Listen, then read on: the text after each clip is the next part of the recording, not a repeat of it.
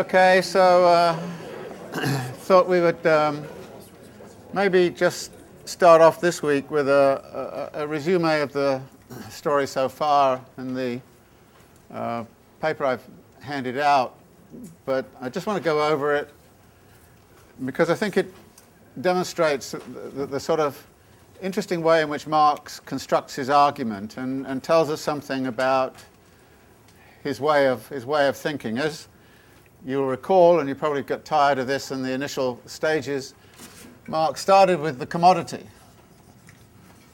which is a unitary concept. Uh, but he then says there's a differentiation within that unity, and that differentiation is around use value and exchange value.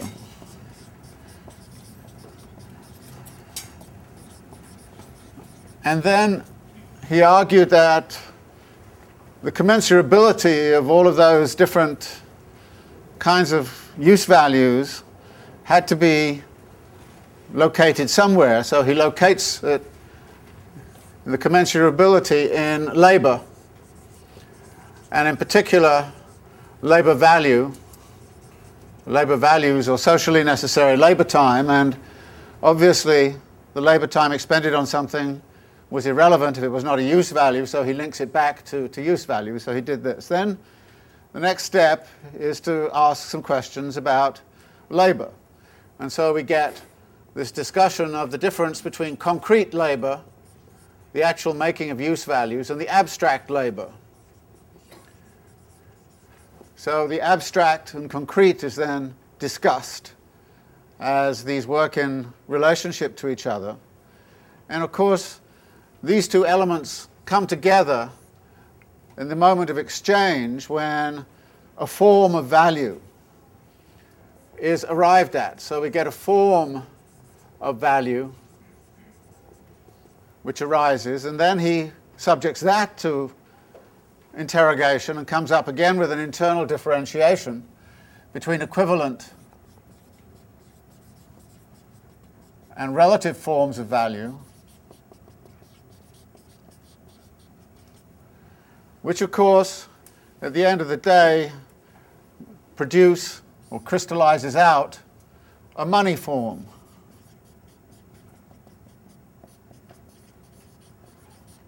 And that money form is a representation of value. It's not value itself, it's a representation of this. So here we have the real thing, and here we have the representation. And this then induces Marx to talk about uh, the fetishism that arises out of this, so that we get uh, material relations between persons.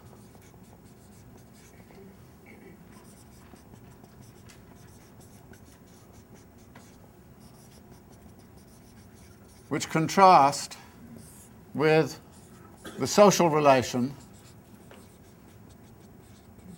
given by prices between things.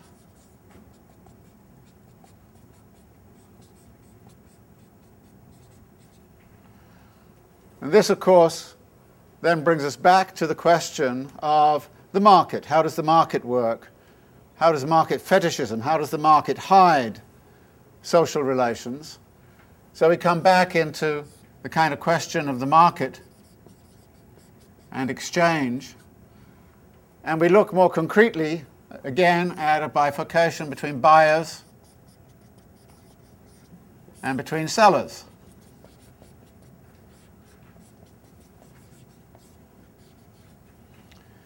And again, this relationship is, is looked at and, and clearly, in a complicated exchange economy, that relation has to be mediated through money. So we get the last link in this part. But then what Marx does is to say, well, we also have to look at money. So if we go back over here and say, okay, let's look at this continuation of this chain, what do we say about money? Well, money has, again, a dual aspect to it. Money is a measure of value.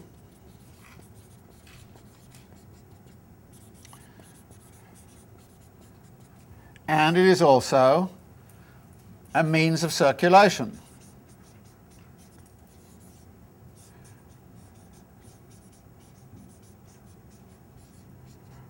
But then at the end of this, we get Marx saying, but at the end of it, there's only one kind of money, and that's world money. So we have to look at the universal form of money, or, or, or world money.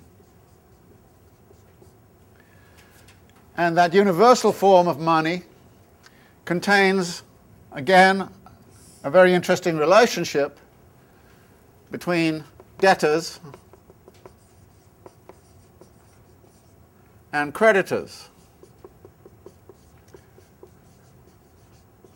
The only way this universal form of money can bridge this distinction between money as a means of circulation and as a measure of value is by there being a hoard, there being lending and and, de- uh, and, and, and you know, so, so this relationship emerges, and out of this relationship there crystallizes a circulation process of capital.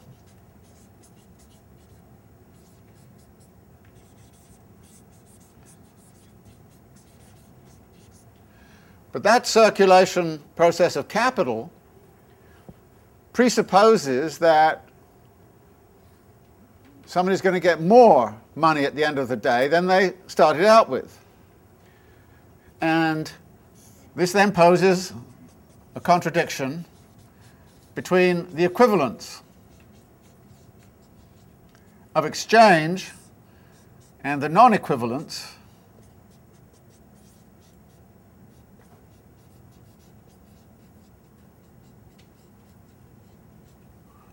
of profit or surplus value.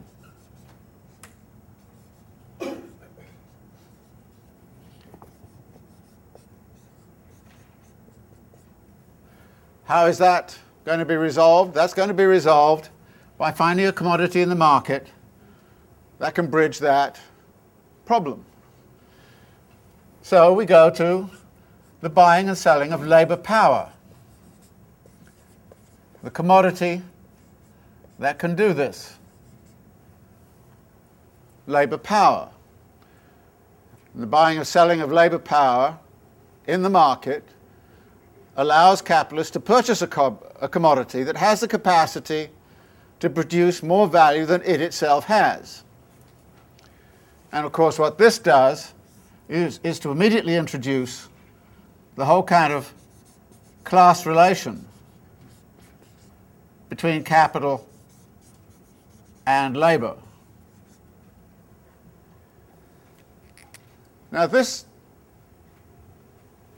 is Marx's method of representation. And one of the most important things to remember about it is this is not a causal chain. This is an expansion of an argument, starting with the unitary concept of the commodity, moving and expanding step by step by step. And his aim is, of course, to enlighten us as to the nature of a capitalist mode of production. So each one of these steps takes you a bit deeper inside of understanding how capitalism works. But you can see it's going to go on. In other words, it doesn't stop here. We've got class struggle, we have a huge bifurcation coming up, much of capital between absolute and relative surplus value.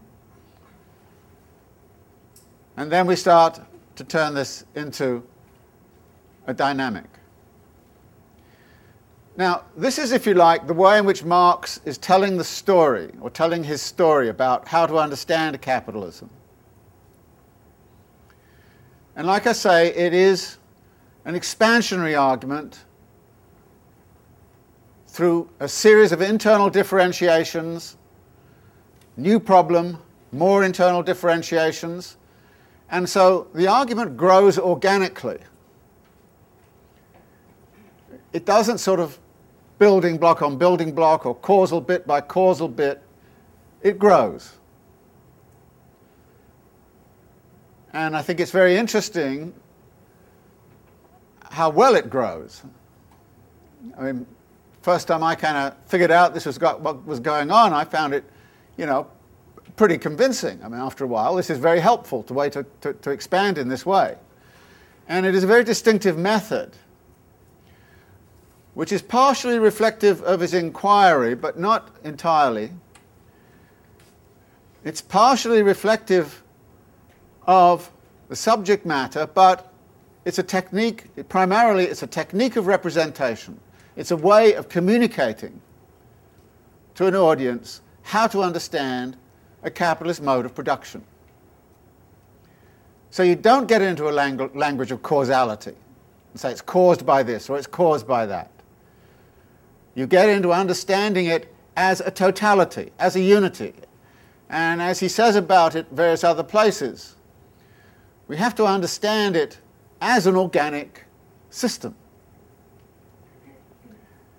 And understanding it organically requires that we inquire into it and we represent it in this particular kind of way. Now, these are the steps that he's gone through in the first part, the first couple of parts of Capital, where he's mainly looking at the exchange process. But as we now know, we're going to leave that noisy sphere where everything is sort of obvious. We're going to leave uh, the world of equality, property, Bentham, and all the rest of it. And we're going to go inside of the production process and look at what happens inside of production. Again, what you will find Marx doing is something a bit unusual in this chapter on the labour process. Almost invariably, in the chapters before, he's talked about the categories saying these are distinctively bourgeois categories. Labour value, for example, is a bourgeois category. It's not a universal category. Aristotle couldn't see it because in a world of slave labor, the labor theory of value couldn't possibly work. So he couldn't see it. So the labor theory of value is a conceptual apparatus which arises out of the practices of the bourgeois era. And again and again, he emphasizes that the categories of political economy are the categories generated out of bourgeois practices. They're not universal categories and should not be treated as universal categories common to all modes of production. But here he's going to make a very singular and important exception to that argument. And this was foretold earlier in Capital.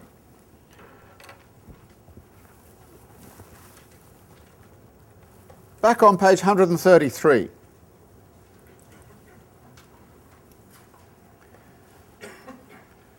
He says, Labour, two thirds of the way down, as the creator of use values as useful labour, is a condition of human existence which is independent of all forms of society.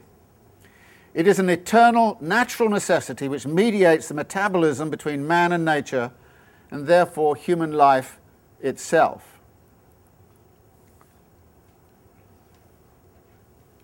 Then he goes on a bit further say, when man engages in production, he can only proceed as nature does herself, can only change the change, he can only change the form of the materials and the like. Now, what he's doing in this chapter on the labour process, about the first 10 pages, is to talk about this universal condition of existence. We have to be very careful in reading this not to read it through bourgeois categories.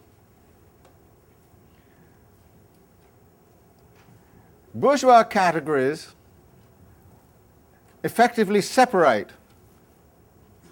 Historically, it was man and nature, nature and society, nature and culture, natural and artificial. But that is a bourgeois conception. And Marx, in setting up his argument about the labour process, is doing the same thing as he did with the commodity. He's treating it as a unity. And so the first question you have to ask yourself is the labour process natural or social? And Marx's answer is the labour process is the labour process.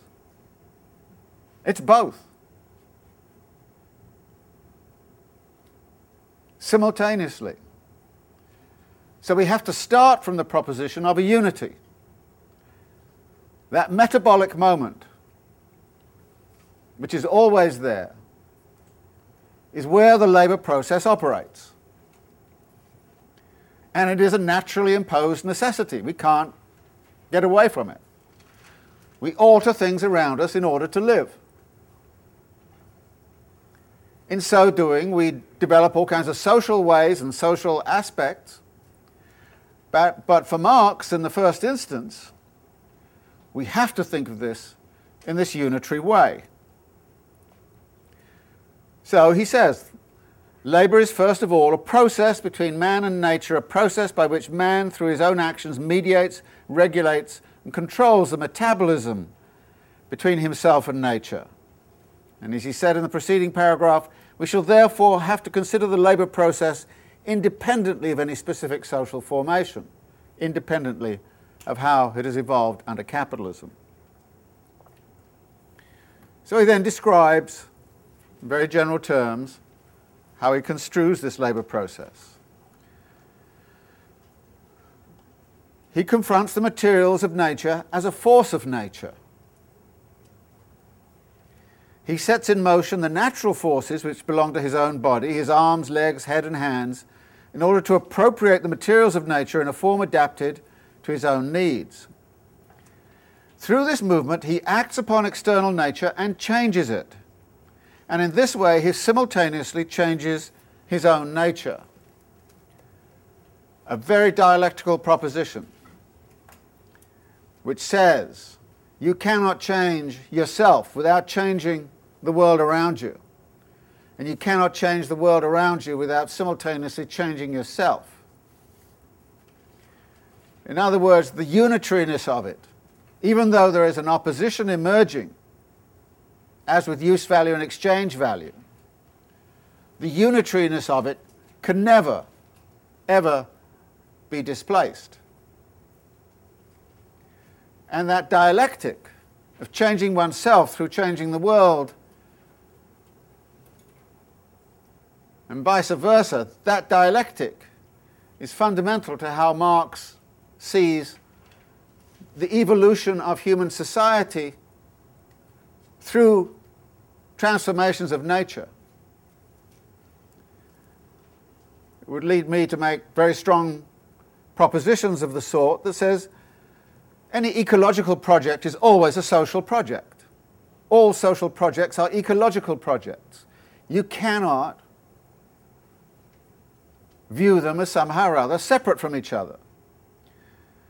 And one of the big problems that's arisen in the bourgeois era has been precisely the way in which, conceptually and also through practices and social institutions, We've increasingly seen nature as something over there and society as something over here.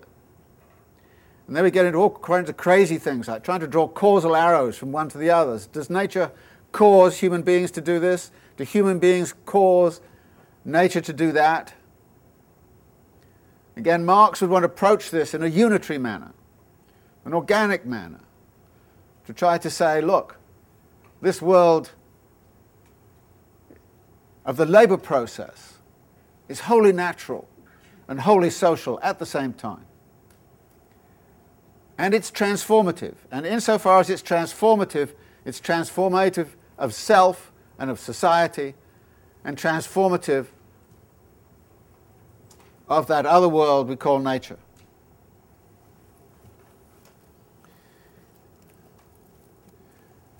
Through this movement, he goes on to say, he acts upon external nature and changes it. And in this way, he simultaneously changes his own nature. He develops the potentialities slumbering within nature.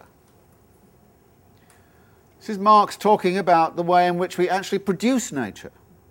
We make a new nature by what we do. Things happen there by virtue of what we do, in the same way the things happen there by virtue of what beavers do and ants do, and all kinds of organisms do.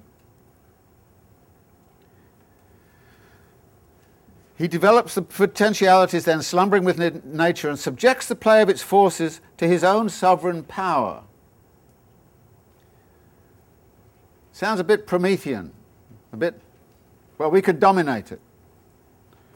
But sovereign power, I think, here means that we can make decisions about this.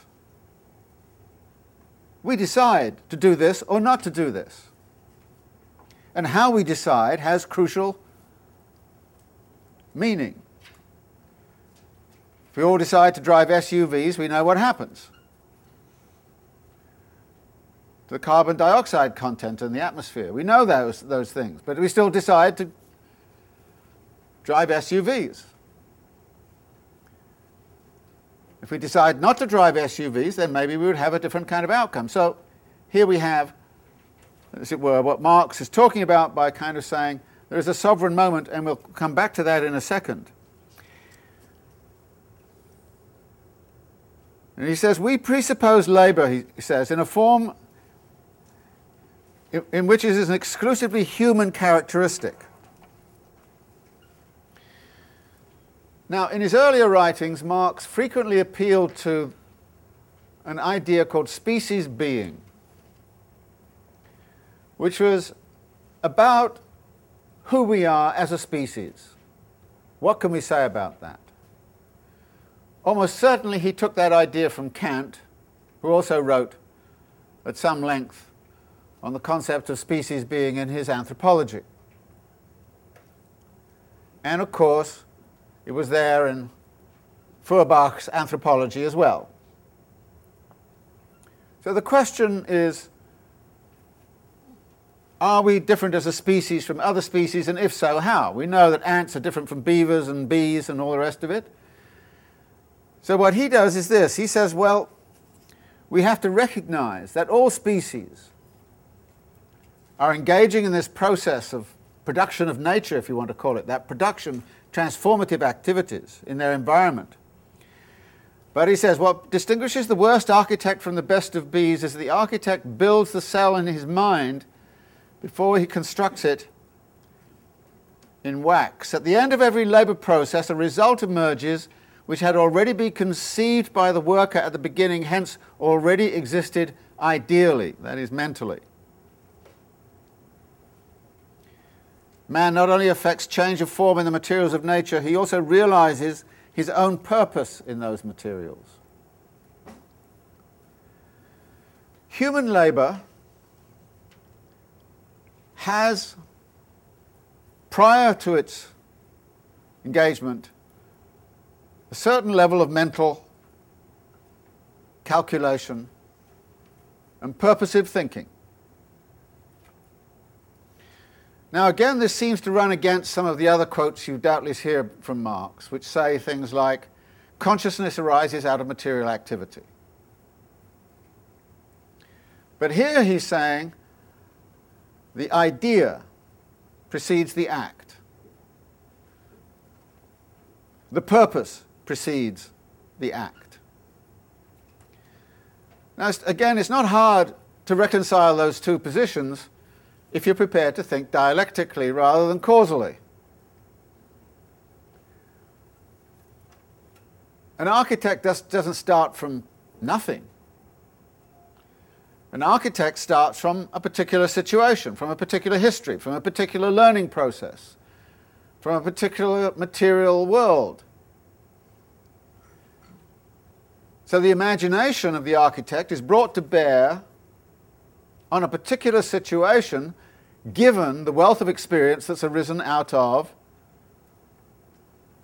a lifetime of activity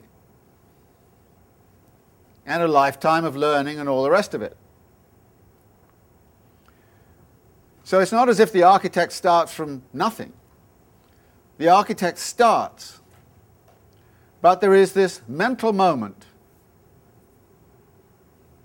which is crucially important in the labor process. The, moment of conception, design, And we're going to see that moment frequently referred to in what follows. But that moment means nothing unless it is translated into something on the ground. There are plenty of architects around who dream all kinds of fantastic things, but Marx kind of says, well, that's irrelevant until you actually make it on the ground. And it is the making of it on the ground where you go from that materialist background through the mental moment into this labor process on the ground that is crucial for how we work. He then goes on one step further. This is a purpose, he says, he is conscious of. It determines the mode of his activity with the rigidity of a law, and he must subordinate his will to it. This subordination is no mere momentary act. Apart from the exertion of the working organs, a purposeful will is required for the entire duration of the work. This means close attention. The less is he attracted by the nature of the work and the way in which it is to be accomplished, and the less, therefore, he enjoys it as a free play of his own physical and mental powers, the closer his attention is forced to be. What he's attacking here is the Fourier view of work as play, pure play.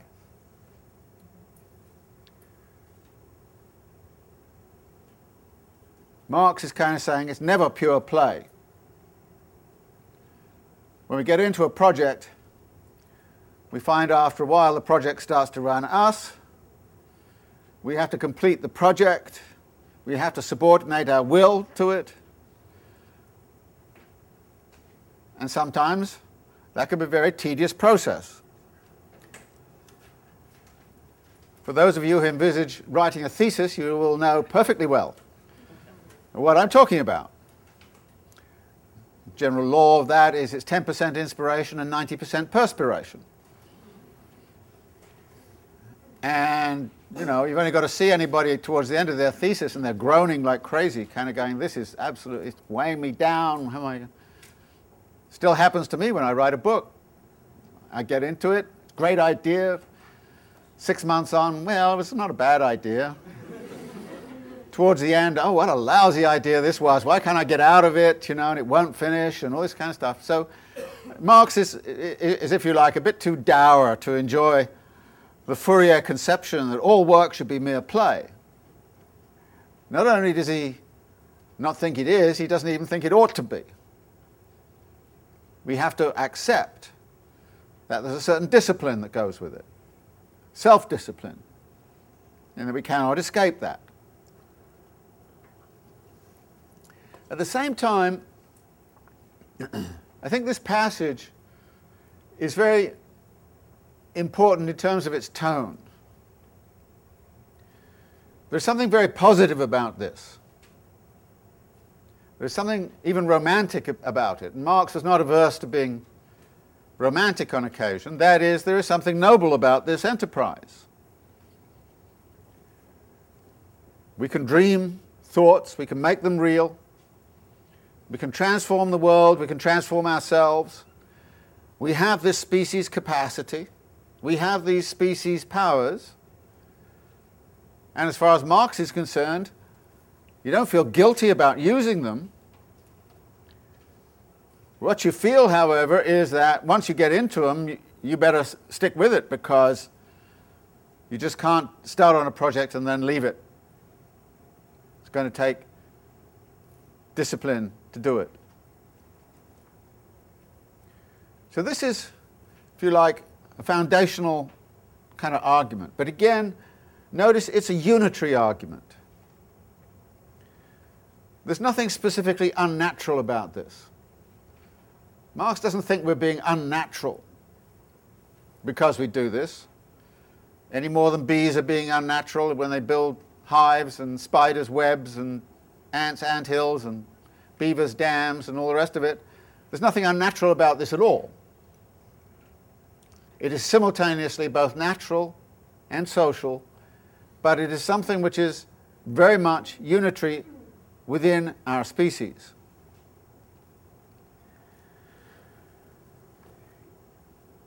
Now, Marx is not going to talk very much in Capital about the relation to nature and how it evolves in the bourgeois era. But actually, if you care to do the inferences yourself, you'll find he's actually saying quite a lot about it. In exactly the same way that this world of use value and exchange value, internal to the commodity, produces an antinomy, an antagonism, and then by the time you get to the money form, produces the possibility of real serious contradictions. So you can see the relation to nature evolving in the same way. There comes a point where there can indeed be environmental crises. And Marx, will, in Capital, at a couple of points, will point to the possibility of those crises. But what we're going to see is an evolution of the labor process under capitalism, which is going to take it in a very specific direction, in which indeed this conceptual separation of nature from society is going to become very significant and is going to become antagonistic, and that our practices are going to become so. So when we're reading about the evolution of the labour process, we want to, might, might want to bear this in mind. Now what Marx then does is to give some general kinds of commentary on, well, how this labour process works. And he gives a, a bit of an analysis of well, there's purposeful activity, that is the work itself. The object on which that work is performed, where does the universal material for human labour come from? And he gives some kind of examples about that raw materials, materials drawn from nature, all the rest of it. Then he talks about the instruments of labour, which initially also are appropriations of nature, but which are turned, as he says on 285, nature becomes one of the organs of his activity, which he annexes to his own bodily organs, adding stature to himself in spite of the Bible. As the earth is his original larder, so too it is his original tool house. We take things and use them as tools. Which then leads into the idea that, well, we do have a history of tool making. And he quotes Franklin on 286. And he obviously attributes great importance to this, and we are going to come back to it, when he says, It is not what is made, but how, and by what instruments of labour that distinguishes different economic epochs. Instruments of labour not only supply a standard of the degree of development which human labour has attained, but they also indicate the social relations within which men work. Again, there's going to be a tight relation, possibly antagonistic, between technologies and social relations. And what Marx is doing here is laying down, again, something that's universal in human history, which is a complicated relationship between technological shifts and social relations. But we're not only dealing with tools, as he says, bottom of the page, but also dealing with all the infrastructures, many of which have been created through past labour. 287. Instruments of this kind, which have already been mediated through past labour, include workshops, canals, roads, etc.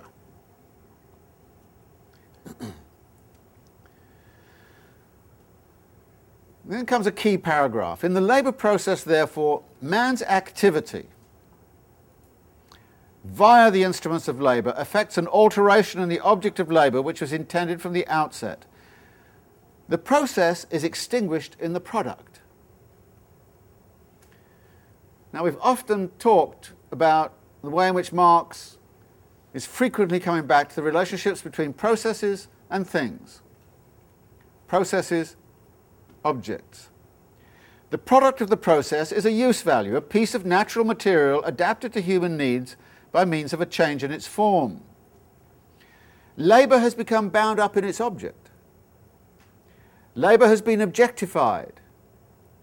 The object has been worked on. What on the side of the worker appeared in the form of unrest, that is, activity, now appears on the side of the product in the form of being, as a fixed, immobile characteristic. The worker has spun, and the product is a spinning. This process thing. And what is important, the process or the thing? Again, you have to think about the two, but for Marx, the labour process is what he wants to concentrate on, recognizing, of course, that value is objectified in the thing. Objectification is an inevitable aspect of this process.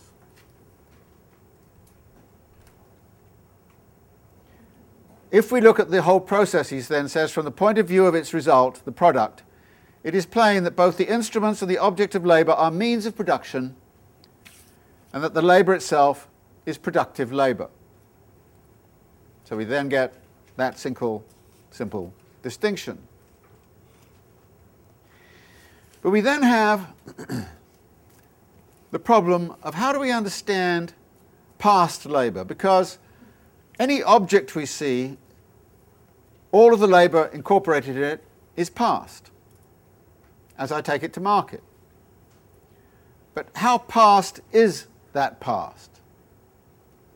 And we have to deal with the fact that past labour is often involved, embodied in, the means of production which we then incorporate in the next stage of the labour process, which is then involved in the next stage of the labour process.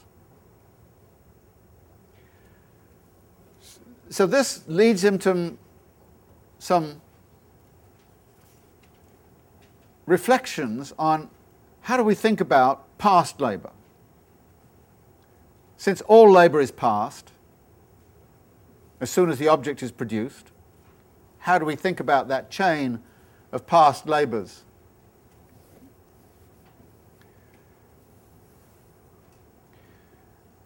Particularly when some of those past labours disappear in the process of the production. The past labour involved in mining the coal, which I then use as the power source to make the steel. The coal just disappears. It's not in the steel, it's disappeared. But it is still past labour, which is there in terms of its history, but not materially there. And this is going to pose some very interesting accounting problems as we go on.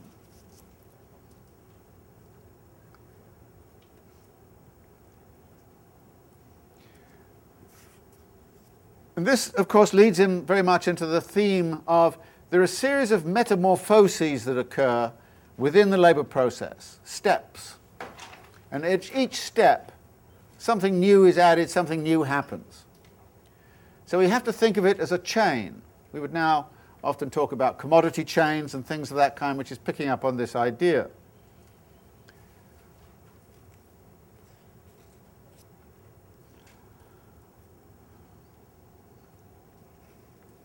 Then on 290, he introduces a very important distinction. He says, labour uses up its material elements, its objects and its instruments. It consumes them and is therefore a process of consumption. Such productive consumption, that's the terminology, productive consumption, is distinguished from individual consumption by this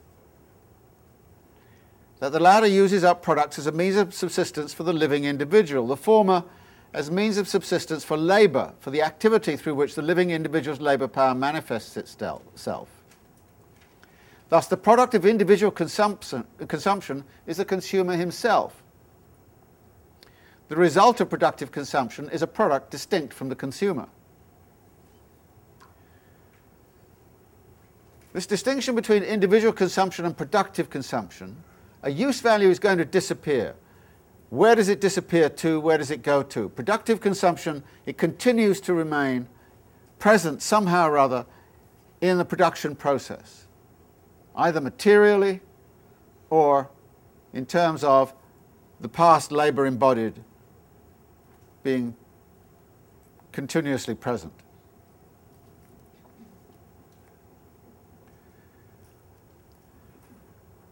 The bottom of 290, we get the summary statement. The labour process is purposeful activity aimed at the production of use values.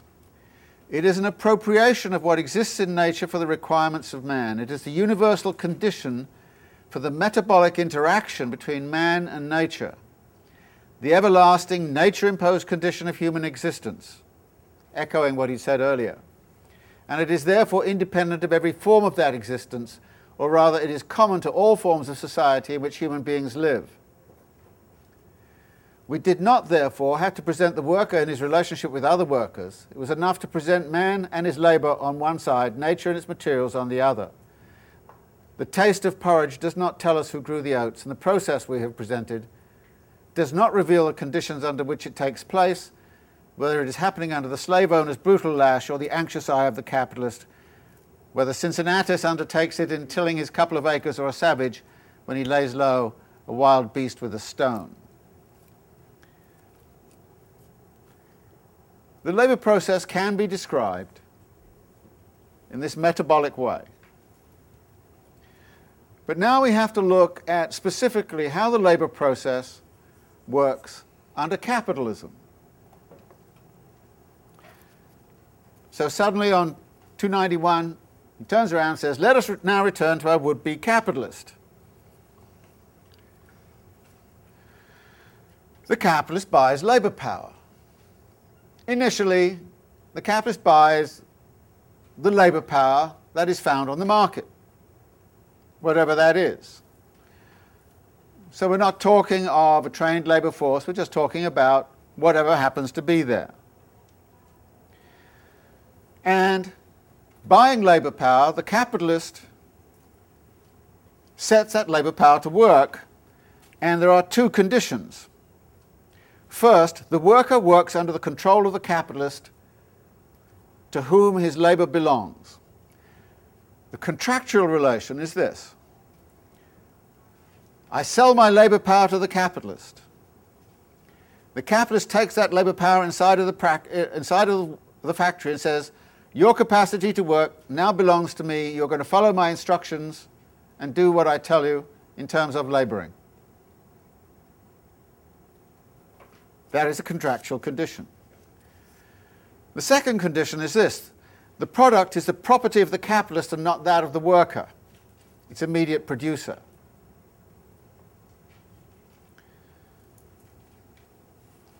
Now, this, of course, is an interesting violation of the Lockean view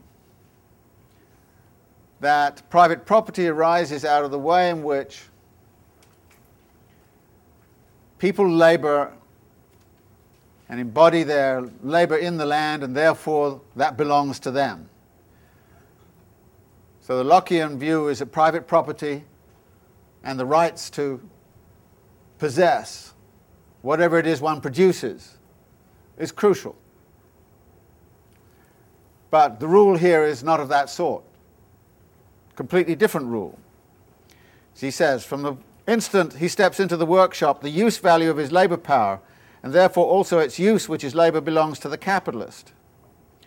By the purchase of labour power, the capitalist incorporates labour as a living agent of fermentation.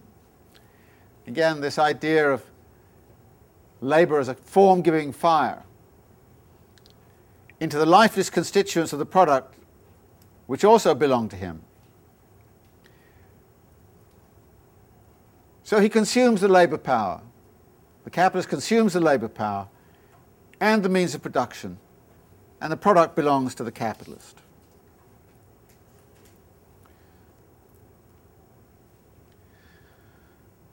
Which leads then to the second section, the valorization process. What is it the capitalist is looking for in that process of conjoining labour power and means of production in the labour process? The capitalist, says Marx,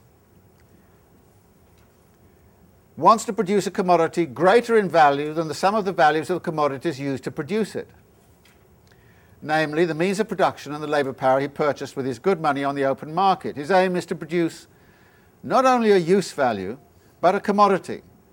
Not only use value, but value, and not just value, but also surplus value. So the capitalist unites, as Marx put it, the labour process and the process of creating value in the process of production. So it's a new unity which the capitalist creates internal to the factory.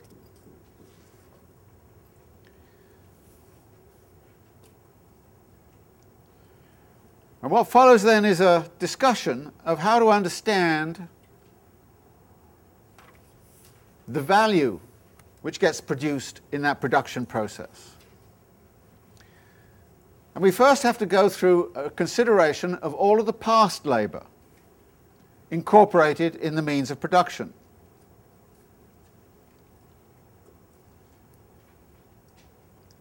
And as he says, 295, 294, 295, all the labour contained in the yarn is past labour.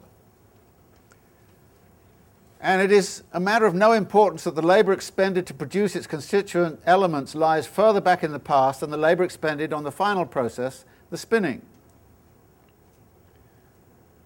Therefore, he concludes, the labour contained in the raw materials and instruments of labour can be treated just as if they were labour expended in an earlier stage of the spinning process before the labour finally added in the form of actual spinning. The same is true of machinery, spindles, and all the rest of it. But again, we have a condition placed on this that past labour has to be socially necessary past labour. The spindle has to be a spindle which is made in a socially necessary way. So he uses the example well, if you have a gold spindle, that's tough.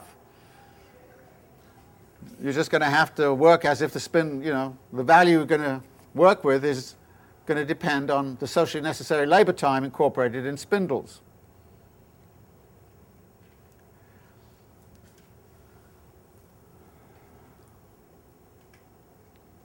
So the labour process then is put to work in this way, where you're taking past labour, the value of the past labour, and putting it to work. And the value is going to be the value which the labour adds to the value of that past labour which is incorporated in the means of production. But when we do a simple accounting on that, on 297, the bottom there, he goes through a little thing and kind of says, well, you know, you can go through the accounting this way, and what you come up with is that there's no surplus value. Our capitalist stares in astonishment. The value of the product is equal to the value of the capital advanced. The value advanced has not been valorized. No surplus value has been created. And consequently, money has not been transformed into capital. So then the capitalist goes through a bunch of arguments. This is wrong. Consider first my abstinence. I abstained from having a good time, from consuming my money. I invested it. Don't I deserve some return for that? Isn't there some reason why I should, Shouldn't I get some more money just simply by virtue of my abstinence? And actually, the whole kind of argument about you know, Protestant ethic and abstinence and all that kind of stuff has a very important role to play in the whole history of how people thought about capitalism. Yeah, it was a return to abstinence. The second point he says, well, I actually provide employment. Don't I deserve something for providing employment to people? I used to have this argument with my mother all the time. I'd say, let's abolish capitalists. And she'd say, well, who'd, who'd employ anybody if you didn't have any capitalists? And I said, well, there are plenty of other ways of doing it. No, no, we need the capitalists to employ people all the time. Just, you know, just, they are very important. The more of them, the better, she'd say. And it drive me crazy, you know.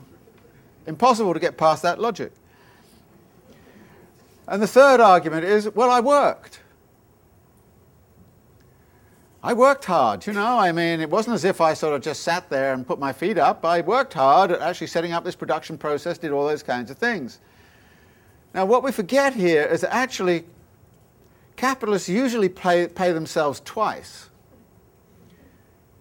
To the degree they work, they pay themselves a managerial fee. They pay themselves as managers. They then actually in addition, take a rate of return on the capital they advanced. Now, kind of small entrepreneurs don't do that. They obviously merge that together.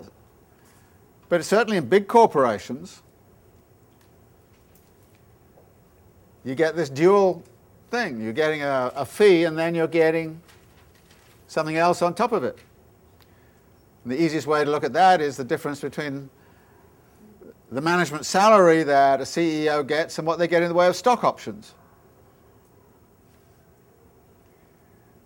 which have a lot to do with you know how much surplus value you've managed to imagine you've created, even if you haven't done it, uh, in the short time you remain CEO. So the capitalist tries to put all of these sorts of arguments together. And Marx mocks all three of them and says, well, you know, they're not really serious arguments. So he then goes on to talk very explicitly on what happens. And the key passages are on 300 and 301. He says, Let us examine the matter more closely. The value of a day's labour power amounts to three shillings. Remember, the value of the labour power is set by the value of the commodities needed to support the labourer at a given standard of living. And that's three shillings in Marx's accounting. And that three shillings can be created through half a day's labour. And he says the fact that half a day's labour is necessary to keep the worker alive during 24 hours does not in any way prevent him from working a whole day. Therefore, the value of labour power and the value which that labour power valorizes in the labour process are two entirely different magnitudes. And this difference was what the capitalist had in mind when he was purchasing the labour power. The useful quality of labour power, by virtue of which it makes yarn or boots, was to the capitalist merely the necessary condition for his activity. what was really decisive for him was the specific use value which this commodity possesses, that's labour power possesses, of being a source not only of value but of more value than it has itself. This is the specific service the capitalist expects from labour power. In this transaction, he acts in accordance with the eternal laws of commodity exchange. In fact, the seller of labour power, like the seller of any other commodity, realizes its exchange value and alienates its use value. Remember last time we mentioned labour is in this CMC circuit. The labourer sells the labour power for the money in order to get the commodities to live. And there's no violation of that law of exchange. So, bottom of 301, Marx says every condition of the problem is satisfied, while the laws governing exchange of commodities have not been violated in any way. Equivalent has been exchanged for equivalent. The capitalist as buyer paid the full value for each commodity. for the cotton, for the spindle, and for the labour power. He then did what is done by every purchaser of commodities he consumed their use value. And then he goes through to actually refer back to a whole set of things that he's mentioned earlier. The whole course of events, the transformation of money into capital, both takes place and does not place, take place in the sphere of circulation. Remember the echo back, page 269. Next passage, he talks about the, its magical properties. Remember the goose that magically laid its own golden eggs? Well, here you see the secret of that.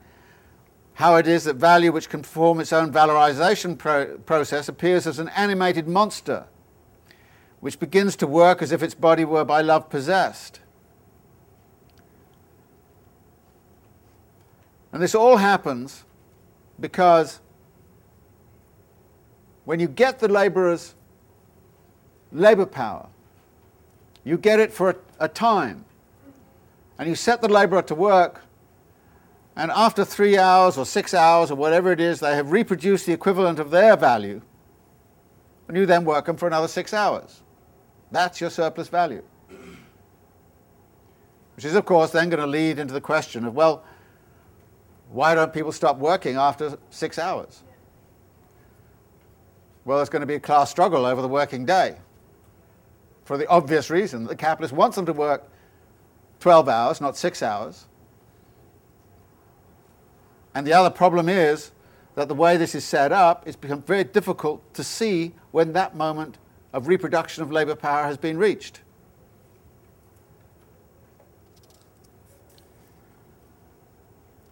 So we've answered the question where does the inequality come from? And so maybe that's a good point which we should break. Uh, the final point is that Marx is going to come back to the definition of socially necessary, and so he lays down these conditions on 303.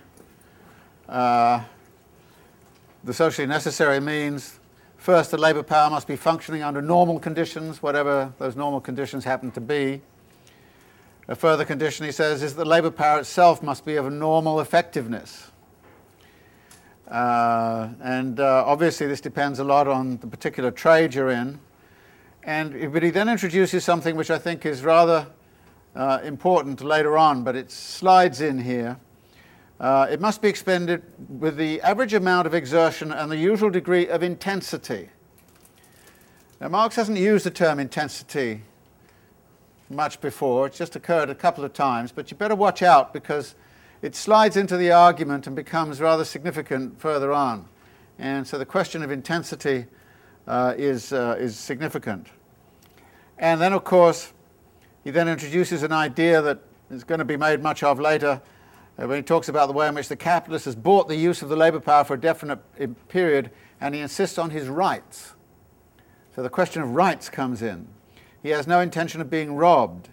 Lastly, and this was the purpose our friend has a penal code of his own. All wasteful consumption of raw material or instruments of labour is strictly forbidden. Uh, in 304, he, he, I think what he does is, is simply to say this. The production process, considered as the unity of the labour process and the process of creating value, is the process of production of commodities. Considered as the unity of the labour process and the process of valorization, it is the capitalist process of production or the capitalist form of the production of commodities. So again, he's differentiating between the capitalist form of production of commodities and the particular kind of unity that is being established within that form, which is, of course, the unity of the labour process and the production of surplus value. That is what this is all about. So the evolution of the labour process under capitalism is going to be very much about maintaining that unity, not simply that of production. Then he comes back to the whole kind of fraught issue of skills on 305, where he says, you know, we also have to figure that the labor process is employing people with different skills. What does skill mean? And he points out that actually a lot of these definitions are pretty arbitrary. And actually, there's a long history of definition of skills in which uh, the definition is, uh, has nothing to do with the actual nature of the labor process. For instance, in France in the 19th century, if women can do it, it was unskilled by definition. Full stop. You know, I mean, so as soon as you introduce women into something, it became unskilled, which is why so many of the anarchists, like Proudhon, were anti having women in the workshop. Deeply antagonistic to women's employment. So the, the anarchist, uh, the Proudhon, women belonged at home, not in the workshop. And in fact, the First International split on that question of whether women were welcome in the employment place or whether they were not. And the Proudhon anarchist wing said no, they were not welcome. But ha- that had a lot to do with, with the fact that the base of the Proudhon uh, movement was essentially skilled artisan. And they knew perfectly well that as soon as women got introduced into the workshop doing their jobs, their job would be called unskilled and they'd be seriously. So there was a kind of a social process of definition there, which was very important. So Marx mentions that a little bit of this when he talks, it depends in part on the helpless condition. This isn't the footnote. Uh, he says the distinction between higher and simple labor rests in part on pure illusion, on distinctions that have long since uh, ceased to be real, and part on the helpless condition of some sections of the working class. Um, but then there is this problem, however, of what do you do with a situation of highly productive, skilled labor? and how do we in, you know, account for the way in which they work in the labour process. And obviously, they, uh, as, as he says, this power of being of higher value, it expresses itself in labour of a higher sort and therefore becomes objectified during an equal amount of time in proportionally higher values. That is, skilled labour is incorporating more value into a product than unskilled labour. This is the argument which is being made here. Uh, it doesn't affect the theory of surplus value, but it, it does affect the whole kind of calculus as to exactly how we understand the value of labour power uh, as it is both employed and as it is uh, productive in the labour process. But Marx pushes by that whole argument uh, at the end of this chapter, simply saying we save ourselves a superfluous operation and simplify our analysis by the assumption that the labour of the worker employed by the capitalist is average, average simple labour. So he's not going to concern himself with this problem any anymore. Um, as I think I mentioned before, when this same issue cropped up in a slightly different context, in a slightly different way, this is a little bit of a problem in Marx's analysis, and some people have made uh, quite a bit of this as a weakness in Marx's analysis. So you may want to go look at that literature if you get very far into this, uh, to this argument. Now, the next two chapters are, in a way, simple enough in, in, in, in content. Uh, and I don't think it's really necessary for me to spend too much time on them. He defines constant capital. And it's constant because it is past labor which has been incorporated in products prior to their incorporation in a particular labour process. The value of that labour, the value of the commodities, the value of the means of production is fixed. What happens to that value? Marx argues it gets transferred through the production process to the final product. So the total value of, the, of all of those means of production which are used in the production process ends up coming out the other end as the same total value. It is constant. That's why he calls it constant ca- capital. The value transfer, the same amount of value comes out at the end as went in at the beginning. Now, this poses some particular problems, which he goes through in this chapter in some detail. Okay, this makes sense when we're looking at the cotton that ends up in the shirt. But what happens when we're dealing with the energy inputs? What happens when we're dealing with, with materials that disappear? what happens with machines that last a long time, say for 10 years or so, something like that? What happens? Well, Marx is going to say there is a value transfer that goes on, even though there is no material transfer going on. The machine does not pass bits of itself on into the product. At least you hope it doesn't. the value part of the machine gets passed on to the product. But at the end of the day, the machine is still there. So, how much of the value of the machine gets passed on into the product? Well, Marx does a simple straight line depreciation argument and says, well, if it's 10 years, then one tenth of the value of the machine passes on into the product every year. And you prorate that for the commodities so that a little bit of the value of the machine ends up in the shoes or the shirts or whatever it is for every shoe or shirt. So there is a value transfer going on here. Now, again, this is interesting. This can only happen, of course, precisely because value is immaterial but objective. Remember that definition way back. Value is immaterial but objective. Socially necessary labor time is a social relation. It has a social meaning and it, the means of its transfer is socially mandated. And it's mandated in this way that the value of those inputs is incorporated into the output, the same value. Now, Marx is going to make a big deal of the fact that this transfer of value is given to the capitalist free by the laborer.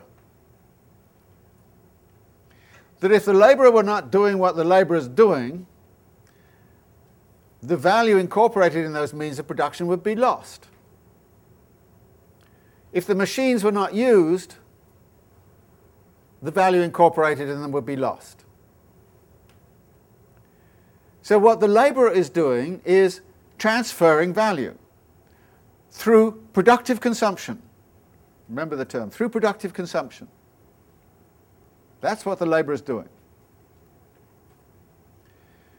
And the reason Marx is making a, a meal of this argument is precisely because you can see how much it empowers labour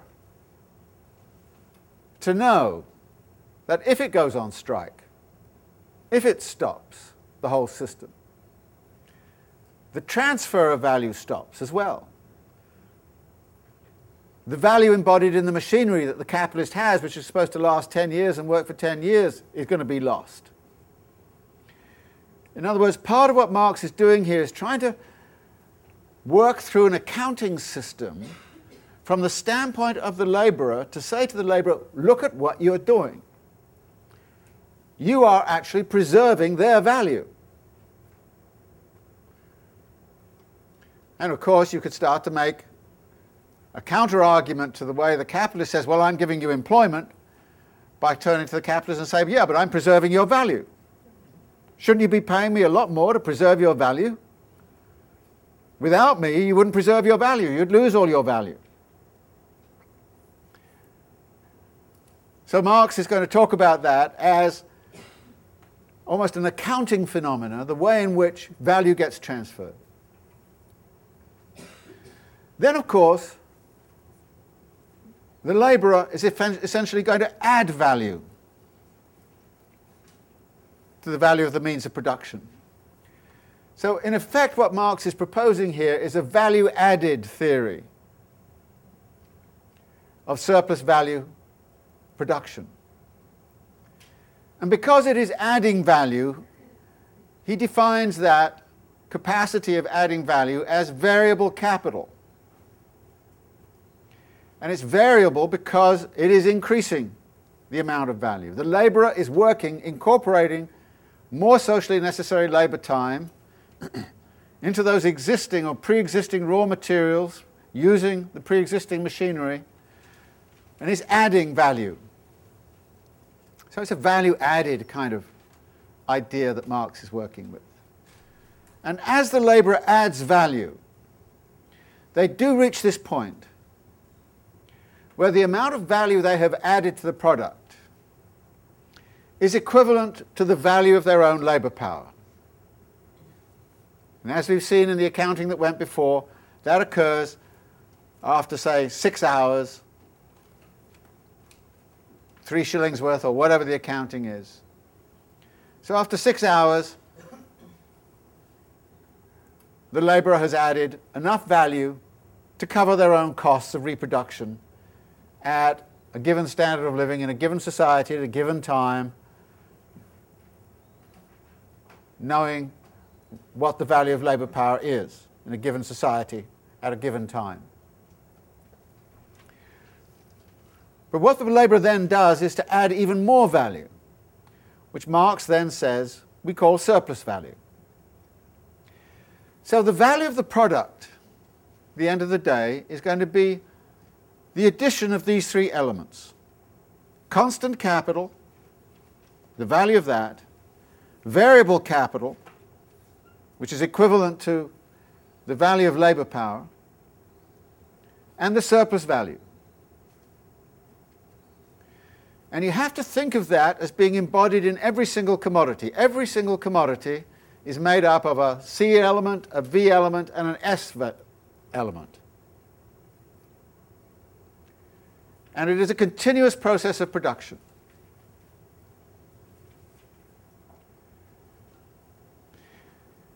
So, what Marx does in this chapter then on constant and variable capital is to talk at some length about how value is transferred.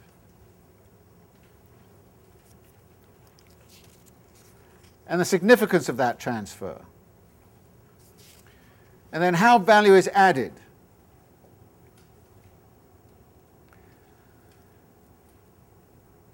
Which brings him then to the definition which he wants on 317, where he says, that part of capital, therefore, which is turned into means of production, i.e., the raw material, the auxiliary material, and the instruments of, labor, does not undergo any quantitative alteration of value in the process of production.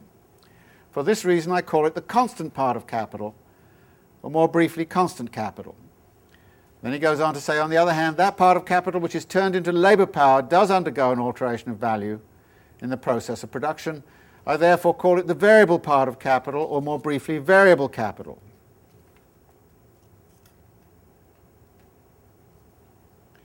Now, these definitions are going to be important in what follows. Constant value, constant capital is not about the creation of value.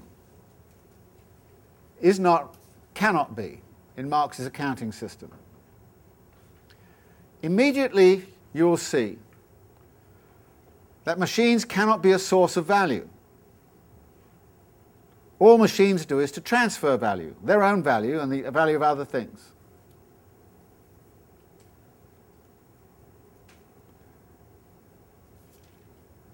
Now, this creates some rather counterintuitive ideas. People often think machines are a source of value. If machines are not a source of value, why do capitalists invest in them?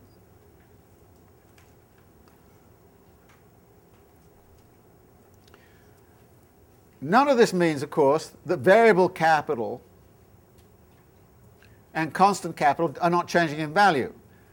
He makes very clear that the value of the raw materials can be go yo-yo up and down depending upon conditions of labor in the, all those industries which are producing the raw materials or the machines.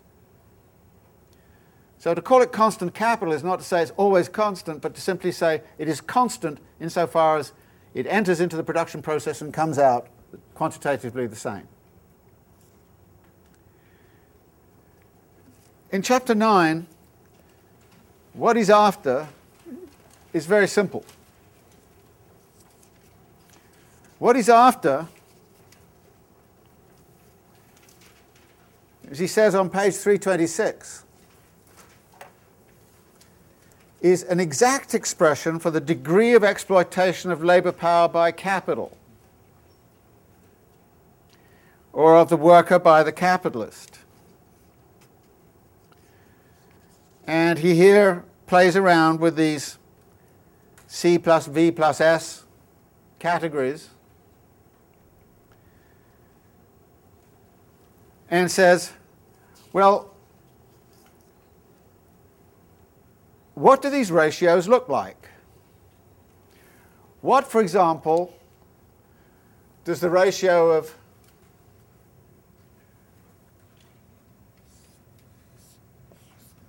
C over V betoken? It's a ratio of the value of the raw materials which a given laborer who is hired can process. The higher this, the greater the level of productivity.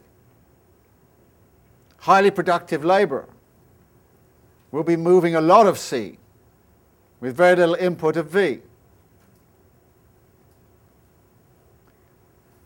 So there's some kind of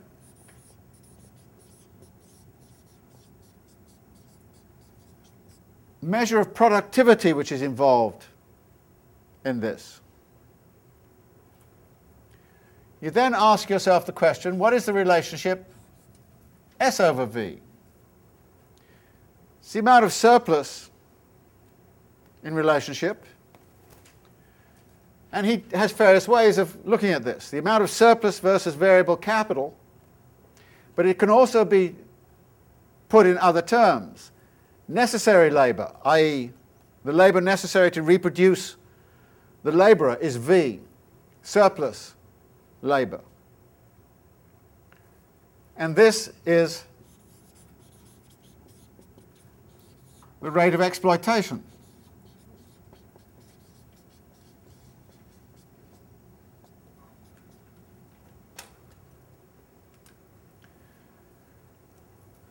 Then there's something else.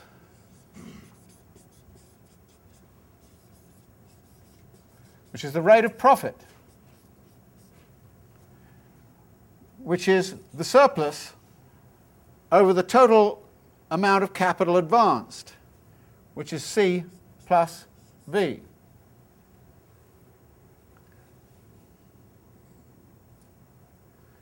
Which is higher, the rate of exploitation or the rate of profit?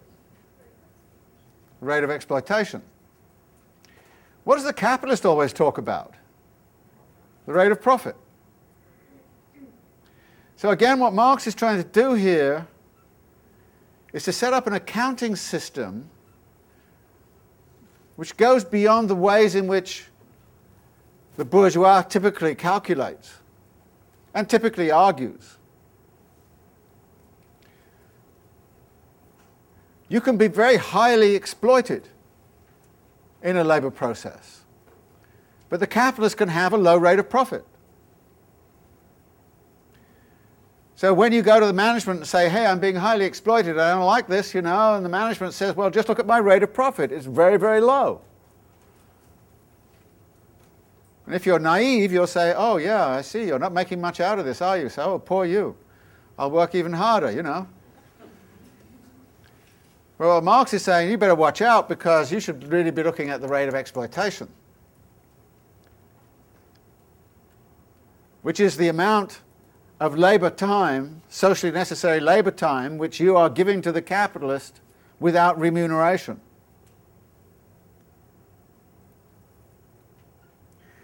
Now, there's some interesting elements here.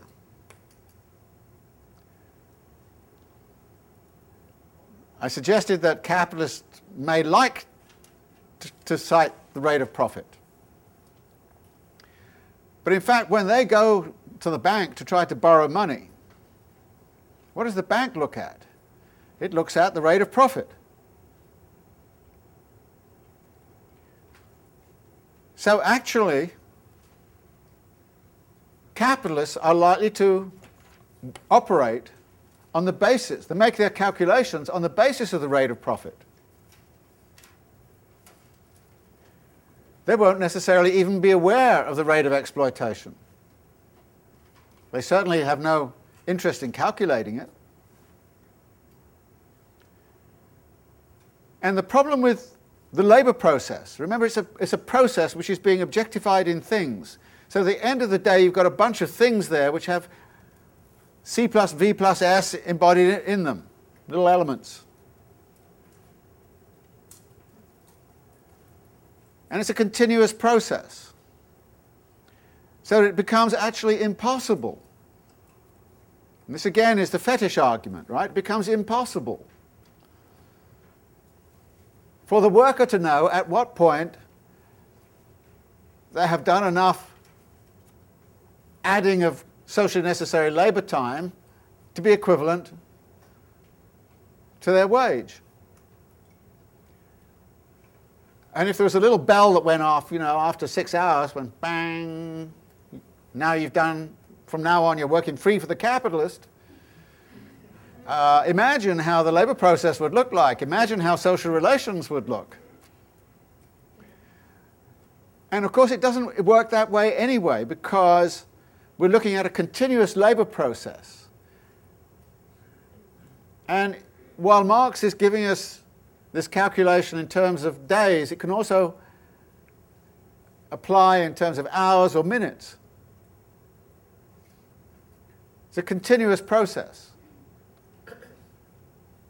Making things. So, this rate of surplus value then is what animates Marx in thinking about how the labourer should think of their situation.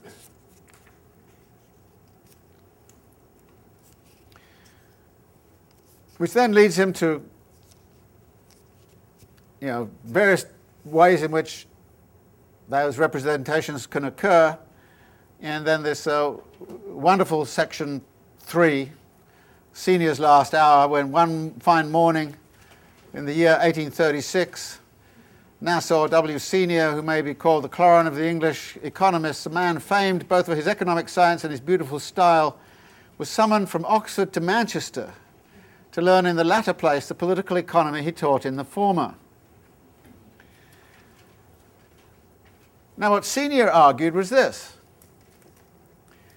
Senior argued that actually what the worker had to do for the first 10 hours of the day was to reproduce fully the value of the means of production. In other words, Senior had no concept of the worker transferring value in the production process. Senior said, well, if the means of production cost this, then the worker has to be put to work and actually has to labor all over again to make those means of production all over again. So the first 10 hours are taken up with that. The next hour is taken up with reproducing the laborer, and the final hour is the surplus. Therefore, you had to have a 12 hour day. And if you went to an 11 hour day, the surplus would disappear. There would be no surplus. Poor capitalists. No surplus. No profit. So he made the argument, and the manufacturers were making the argument in Manchester, that their profit all came from hour 11 to 12. And that therefore, under no circumstances, would it be possible to remain in business and reduce the length of the working day? And Senior went through as Marx dissects, deconstructs avidly all the stupidities of his argument. And the professor calls this analysis. I feel like going into a bourgeois economics class and saying that on several occasions. You call this an analysis? So, Senior's last hour was just Marx deconstructing a, a vulgar economic argument uh, along these lines. But notice, again, what he's doing here is also exposing the sorts of logic which capitalists would frequently resort to. I abstain from consumption. Don't I deserve some remuneration from that? I provide employment.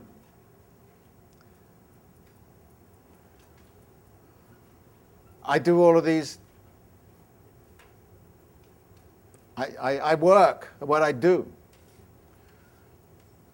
And the way I work is I'm desperately concerned to get that profit, and that profit comes out of this 12th hour. But at the same time, you will see there's a certain confirmation that comes from Senior of Marx's argument. That indeed it is the capitalist command of time and the worker's time which is absolutely crucial. You can't make a profit unless as a capitalist, you command the worker's time. And that therefore, there's going to be class struggle over the worker's time and how that time is used. And remember here also the way in which intensity has been introduced, because part of that command over time is to command the intensity of the labour process. And if you can up the intensity of the labour process, you're going to get a lot more value produced. So, in all these ways, we can see Marx setting the stage for saying, yeah, value is socially necessary labour time.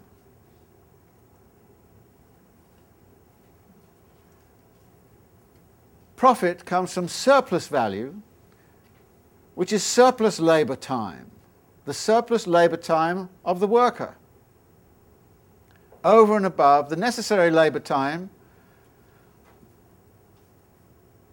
they use in order to reproduce their own value.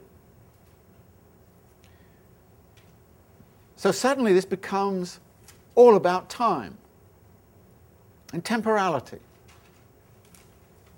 and capitalist concern with temporality and command over temporality. So not only does the, the capitalist have to command